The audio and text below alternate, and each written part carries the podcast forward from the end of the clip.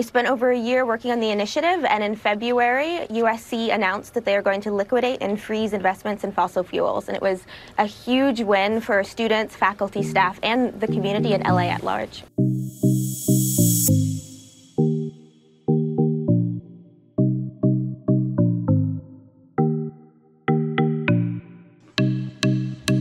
Welcome to Eco Alarm, the podcast where we break down the major factors affecting the environment and explore what we can do to help.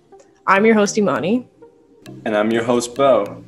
Today's topic is divestment at USC. So, Imani, what is divestment? Divestment is when organizations sell off unwanted investments. Divestment from fossil fuels in particular have become a central focus among corporations, businesses, and academic institutions. In this episode, we'll be talking about USC's divestment efforts with special guest Nathaniel from DivestSC. The student leaders of DivestSC led a climate strike on the same day of President Folt's inauguration in 2019. This strike was the first stepping stone for USC's campus-wide divestment. Following the strike, DivestSC met with President Folt and the Financial Investment Committee to discuss USC's investment in fossil fuels. At the time, 5% of USC's endowment, or $277 million, had been spent on fossil fuels. After months of hard work from the Divest SC team, USC officially announced its full divestment from fossil fuels on February 17, 2021. We're here with Nathaniel to talk about his experience going through this whole process and what's next for the organization. We're here with our guest, Nathaniel. Thank you so much for coming on the show. We'd love you to introduce yourself and Divest SC. Yeah, so my name is Nathaniel Hyman. I am co-founder and co-chair of Divest SC. Divest SC is a, a student and faculty and staff group that is dedicated to getting the University of Southern California to divest its endowment from uh, the fossil fuel industry. Yeah, and I'd love to learn a little bit more about how that organization got started and why you thought it was important. Yeah. So, well, the reason we think it's important is because if you have a lot of money that's being invested into fossil fuel stocks, it reduces their cost of capital by keeping the price uh, relatively high. Keeping their stock price relatively high when you sell off those assets, you can actually increase their cost of capital and vice versa. When you buy up the stocks of renewables and clean technology can reduce their cost of capital by making their stock more appealing.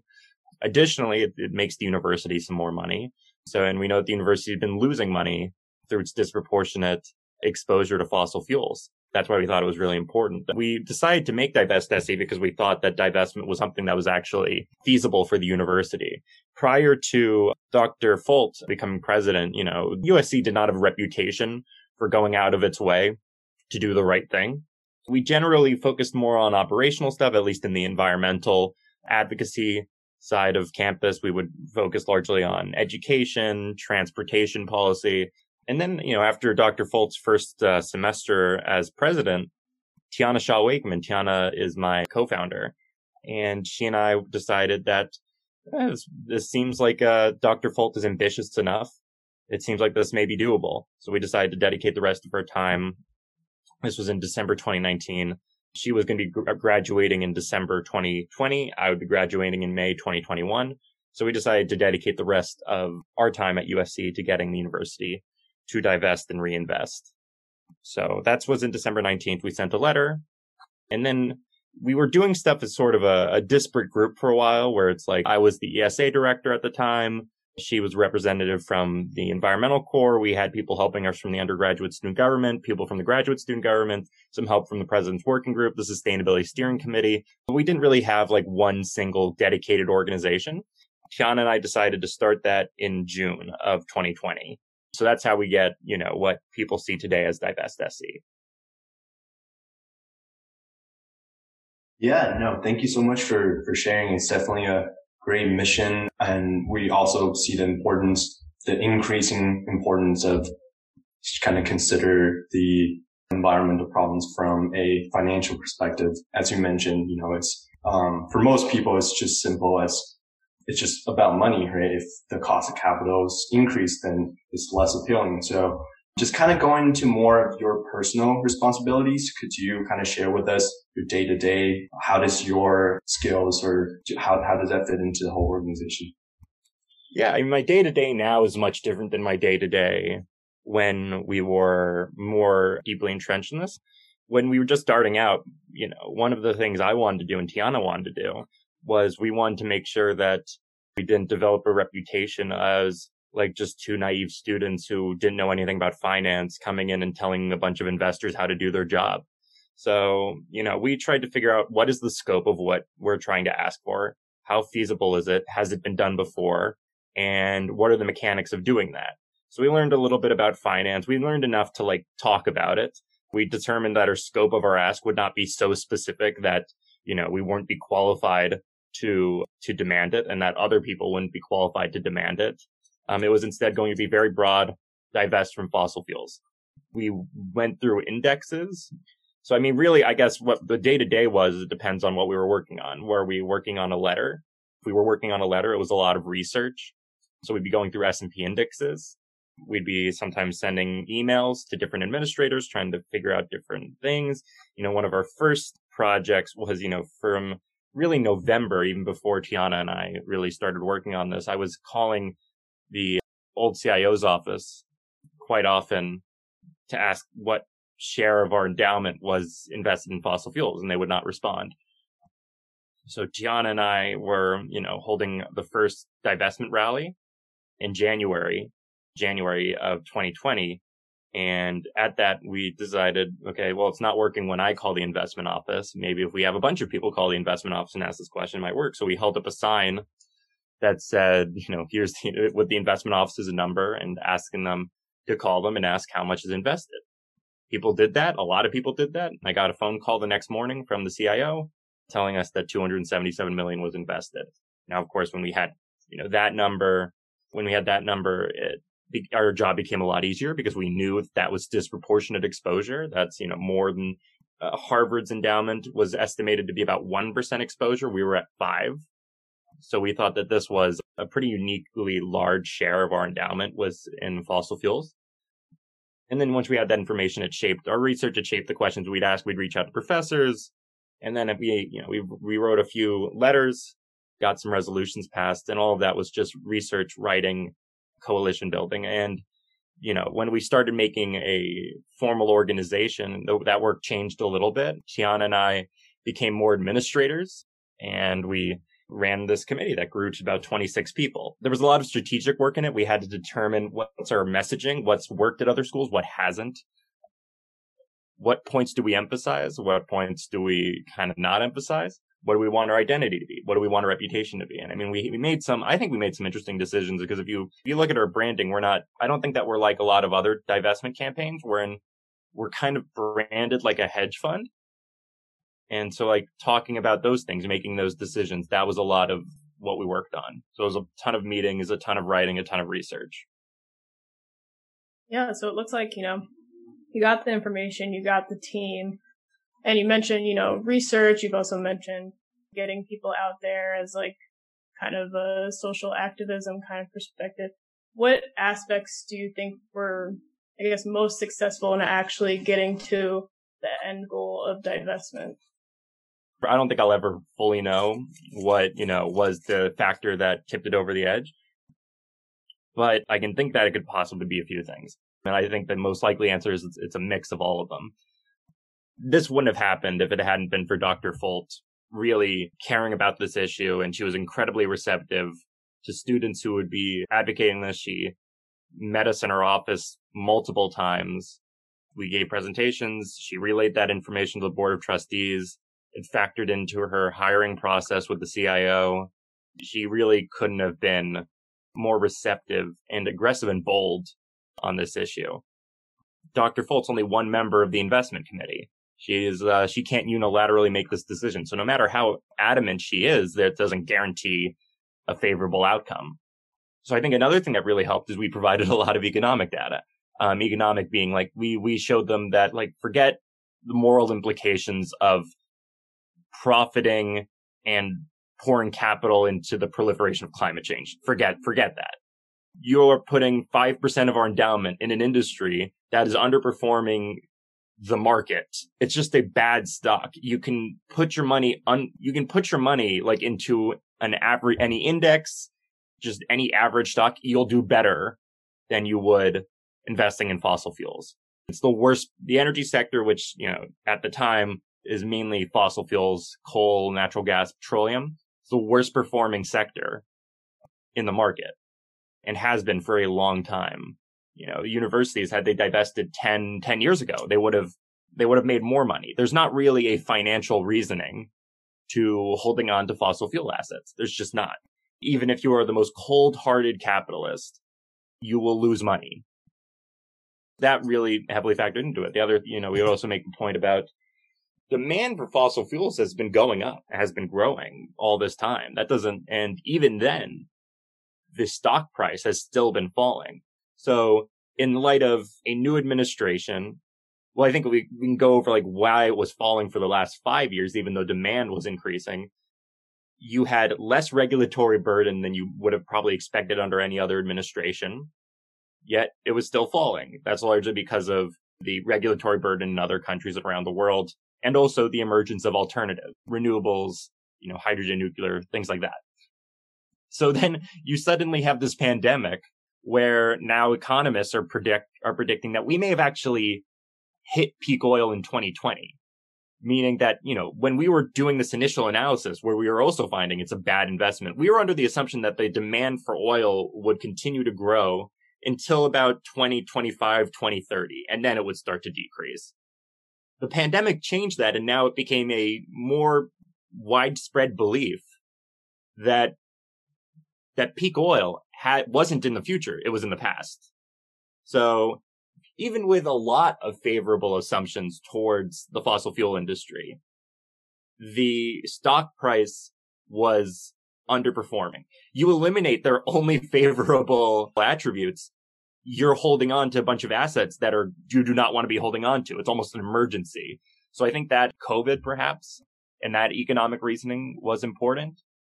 But I think another thing is, you know, just because it's not enough that the university divest, because honestly, any, you know, wise investor would probably divest by now. The issue is, are they going to announce it? Because when USC, let's like be telling us $277 million invested in a multi-trillion dollar industry, you know, dispersed among, you know, who knows how many different energy stocks. If we sell, if we sold off all of those at once, it would probably have a negligible impact on the fossil fuel industry just because we just don't have enough market share. However, when a university like USC, which has a bit of a reputation for being somewhat amoral and kind of, you know, doing things because it's practical, says, "Oh, we dump these stocks because we it's best practices. I don't want to be holding on to these." It implies that neither should you. So that's sort of how we get to best practices. The university didn't have to release that statement. The university could have just divested and told no one, um, which is what they had done for two years, according to their statement but they released that statement because I think they, they recognized the ethical obligation they had to kind of compound what they were doing at the investment office. So I think that's really important. I don't think that's guaranteed by just the economic reasoning. That was an ethical decision that the board of trustees made. So I think they deserve a lot of credit for that. Just before you, we had someone else on the podcast who works for the sustainability office and you know, it's obvious that President Folt's been pushing for these agendas and it's definitely important to see the ethical side of things too. So I guess I was just super curious about when you mentioned you guys are positioning to be more like a hedge fund. Could you elaborate more on that? Yeah. One thing that the the board of trustees does not want to do anything that could be perceived as political. Whether or not I mean, I would argue consciously, well, I think we'll talk a little bit about this, but I would argue that consciously refusing to divest is as political as accepting divestment, as doing it. Um, I don't think that you get like a free pass by doing nothing. Uh, I don't think you get to avoid politics by just doing nothing. I think that uh, that that is an act of, in and of itself. But we recognize that if we framed ourselves as, you know, a bunch of lefty social justice warrior tree people, the university isn't going to be like, okay, let's move hundreds of millions of dollars. Uh, that's convincing. They would probably say, I don't want to get involved in the culture war. We want to maintain an image of impartiality. And we don't want to get involved in like the politics of it. If we frame ourselves as here's a place where you can do something that would make positive change in like the market and for your endowment. Because in the end, what we were selling them on is making more money. That is an end result of what we were advocating for. So, you know, we'd always say that we had two separately sufficient reasons to divest. The first is like the ethical side. And we, and we touched on this earlier. The first is like the ethical side. It's the right thing to do. Even if it costs something, you probably should, you should still do it because uh, the amount of preventable human suffering that is caused by people not doing things like this is, is unimaginable. But then the other separately sufficient reasons, let's again, you're, you're completely morally separated from the impacts of what you do you'll make more money. And we could, we could describe to them how they would make more money. You know, for the people who we thought we'd be, have the most trouble reaching, we wanted to appeal to them. And that's kind of why, like, you know, we're green, but we have like an arrow, like the, the, the other side of our V is like an upwards facing arrow. It's, we tried to frame it as something more positive, something less political, something more, you know, financial. I think it increased its appeal to the people we were trying to convince and made us a little bit less scary. But other universities were really tied to, you know, either Sunrise, other political organizations. And we just thought, you know, although we all were very political people, and yes, we were, you know, overwhelmingly left wing, we thought that our leftism isn't the reason they should do this. Or, I mean, maybe it is, but that's not the reason they will do it. But so we tried to make sure that we separated Divest SC as an organization and as a brand from the more political stuff. Yeah, and I think oftentimes, I mean, I'm wondering about pushback still because, you know, you can look at, you know, our politicians now and you can give them, you know, the economic plea and the kind of social justice plea, and sometimes neither of those works just because of, you know, lobbying and ties. So I'm wondering if, you know, despite all of this reasoning, if you got any pushback from anyone we got put, I know we got pushback because it took a while, but the thing was we, we didn't really, that pushback didn't really come to us. We knew that there were some people who were thinking that there are a few arguments. One is like you divest, someone else is going to buy it. You know, if you sell off, if you liquidate your fossil fuel assets, someone else is just going to buy it. That doesn't, you know, have any meaningful impact on the fossil fuel industry. I think we rebutted that in that it's not really up for debate that massive sell-offs of different stocks caused their price to drop. That's, that's not really up for debate. So the, like, even if someone buys them, if there's just a lot of selling going on, it will reduce the cost, um, or sorry, reduce the price. Another argument is shareholder engagement. If we own a portion of these companies and these companies are causing all this, this trouble, if we sell our share in that company, we no longer can influence you know, how they conduct their business. And that can, you know, result in them becoming more irresponsible. This was a philosophy that's been adopted, you know, for many, many years. You know, Cambridge released a, like a 500 page study on this, you know, about shareholder engagement versus divestment. And it found it, I don't think that the report itself, I don't think came to a very firm conclusion, but in the end, Cambridge, the university that, you know, that authorized the study ended up divesting. So the, the, basically the reason is we've been shareholders for a while and share people who have been shareholders of oil companies have been telling them, Hey, stop polluting and they can't because they're oil companies. they're, they're coal companies. They're natural gas companies. They, the product they make is inherently polluting. You can't, you can't decarbonize oil in a, in the short enough term that it will prevent two degrees centigrade warming, warming. You just can't. So we've we've generally had to grapple with that argument. Another argument was, you know, what about natural gas? Natural gas is a transition fuel. And we always had to generally make this point about like, if we divest, that does not mean that the ability to use petroleum is going to be eliminated. It's going to reduce their cost. It's going to increase their cost of capital, which will make it harder for them to do more capital projects. Will make it harder for them to drill. Like, will make it harder to drill these more capital intensive projects. Meanwhile, if we reinvest, that will increase the capacity of alternatives. So it, it's, it's a very transitional framework, honestly. And some people kind of, I think, mischaracterize divestment as we're a bunch of insane people who think that we can, you know, just get off the grid and, and live off of hazelnut and, and sunlight for, you know, the next 30 years. So that was another thing I think we had to deal with. And then, of course, there's the university's institutional links to the fossil fuel industry. Uh, there's some that exist on our board of trustees. I mean, for instance, Wanda Austin, who is the interim president, is on the board of Chevron. There's we have we have ties to the fossil fuel industry, and I think that's that's likely a link. You know, for instance, we have a petroleum institute, you know, at USC. It is culturally a part. It is, it's part of USC's culture, the the the fossil fuel industry. So I think that probably led to some amount of resistance, and I know that there was also some concern on the investment committee about what about jobs um, you know, like, okay, we're going to try to hurt this industry. Well, there are people who have jobs in that industry. And I think that's a, I think that's a really glad that that's what their objection was. I don't think that it's, I think that it's a very well intentioned, although slightly misinformed, um, just because you go on the, all these transit, you look at all these transition models and like what their impact on employment will be. And it's usually net positive. So the jobs that will be eliminated will be replaced and they usually accompany large amounts of uh, increases in subsidies to you know maintain people's quality of life and smoothen the transition.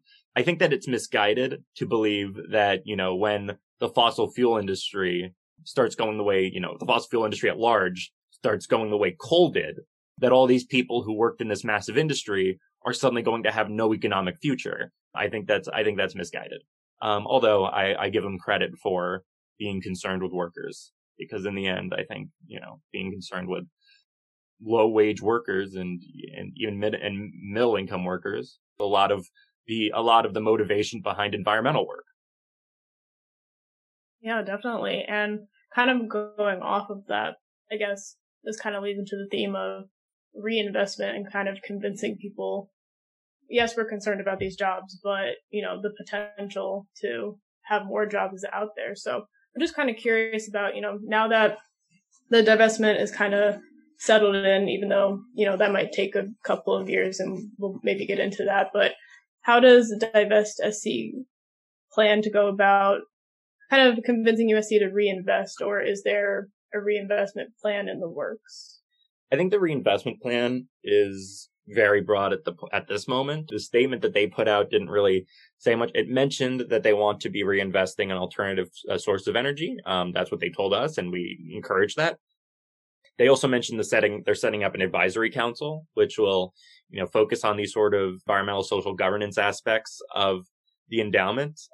So I think that they're going to have to answer a lot of these questions. Um, the the response divest SC, you know, we sent out an email on Monday to uh, the CIO, you know, with some follow up questions about like, well, what what's the advisory council's authority? Who are they going to be advising? Is it just the president? Well, how much access will they have to the board of trustees and the investment committee at large? Will they be able to recommend specific stocks? Like, will how how specific will we allow the recommendations to be? How much information will they have access to? What will the makeup be? And all these questions are relevant to reinvestment because I think that reinvestment is going to be largely guided by the advisory council because, you know, the, it's going to take us a few years to, to liquidate all these assets just because some of these, you know, have, they, they mature at certain ages.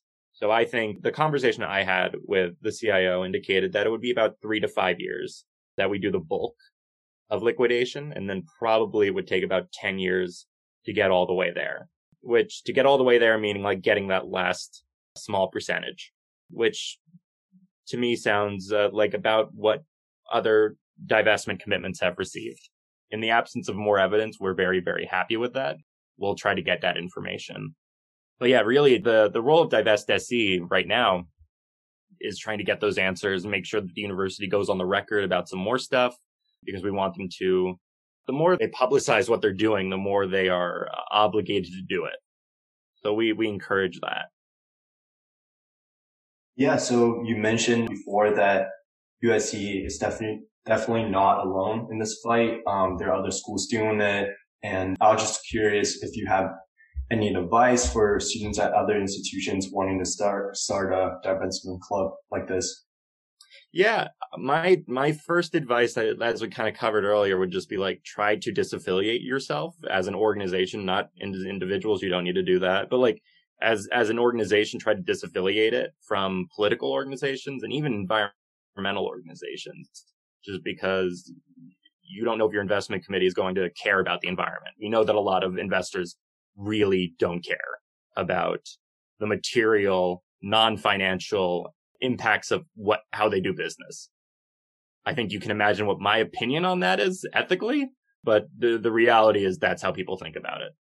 So disentangling that from politics is probably a good strategy. Focusing on finance is a good strategy. Not to say this isn't to say that you can't talk about the environment. We talked a lot about the environment because that's also generally how you can convince people who aren't on the investment committee and that's how you can gain traction. And this kind of goes into my second piece of advice, which is you want to always make sure they're responding to a question. Probably the best question, the most intuitive one is, why aren't you divesting? So if you present them and you present the public, you present the students, you present the people who donate to this endowment, that the people who are the fiduciaries of this endowment are not answering basic questions as to how they could be mismanaging that money and burning it. So, and burning it for no reason. The trustees will lose the ability to say nothing by default. There's a lot of pressure on them to respond to something. It doesn't have to necessarily be hostile, but it just needs to be very clear that you're expecting a response and it needs to be clear that other people are expecting are expecting a response. They will not be able to just say nothing and it won't look good if they just say nothing. They will probably be forced to either say why they aren't divesting, which is going to be a really tough argument for them to make, which I think, and we've been seeing fewer schools come out with statements like that over the last year and a half. Or they're going to say, we did divest. I think what's more likely is a lot of schools might be like USC. We divest. We stopped buying these assets uh, two years ago and we're waiting for the, the assets that we have to uh, mature so we can liquidate them. Like we, they, they might say that. And if they do, that's a big deal. You get them on the record saying that.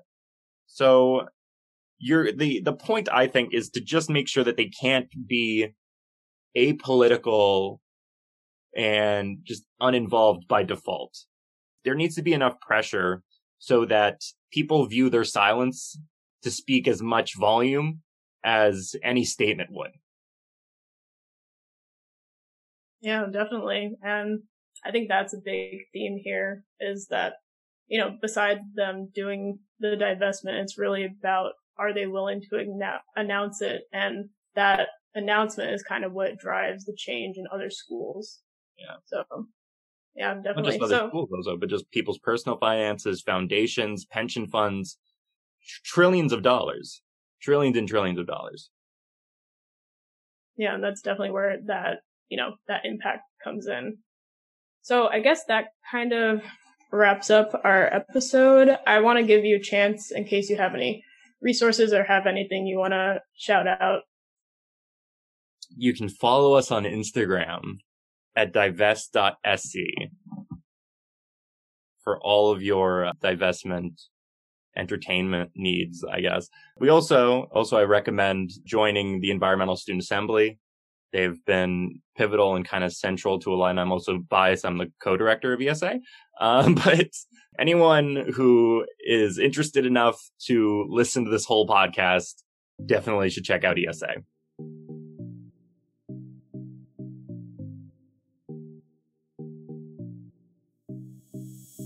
Yeah, so I really enjoyed what he was talking about in terms of, you know, it's not just about the progress that we're making at USC, but more so how we're kind of modeling behavior for other institutions, mostly other colleges, but it's just interesting to look at how this kind of relates to our own personal lives too, because every single time we make a transaction or give money, or even if you're giving money in the stock market, just like kind of assessing that and seeing does this align with like my values in terms of sustainability and everything. Um, it's really interesting to think about.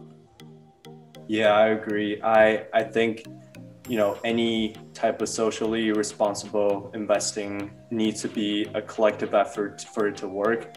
Uh, I recently heard a pretty interesting point where they explained this in very simple terms why ESG investing wouldn't work without majority support in the stock market. So basically, if socially responsible institutions such as USC divest from fossil fuels that would drag down the stock prices of these companies and making them a more attractive investment because they're undervalued for people who don't really care about social responsibilities. So I definitely agree it needs to be a collective effort of individuals, institutions, and everybody involved. Yeah, and I think that's often the case with most environmental action. You know, there's always that saying where it's like we need a lot of people doing things imperfectly than a few people doing things perfectly. And I think that always comes into play, and especially with finances. So I think it's important for like, not to shout us out, but like podcasts like these, and just like informing the larger public about these issues so that we can move forward as a collective and be realistic about what actually that entails and what needs to happen for change to actually occur and not for it to just be a performative thing. So, yeah, that kind of wraps up our episode. If you want more information about how to support Divest SC, you can follow them at divest.sc. And for more information about EcoAlarm and how you can support us, and we'll also have a couple of resources out about more about the financial aspect of everything, you can follow us at Instagram and Facebook at Eco Alarm Podcast. Thank you for listening. And remember, you can't do all the good the world needs, but the world needs all the good you can do. Bye, guys.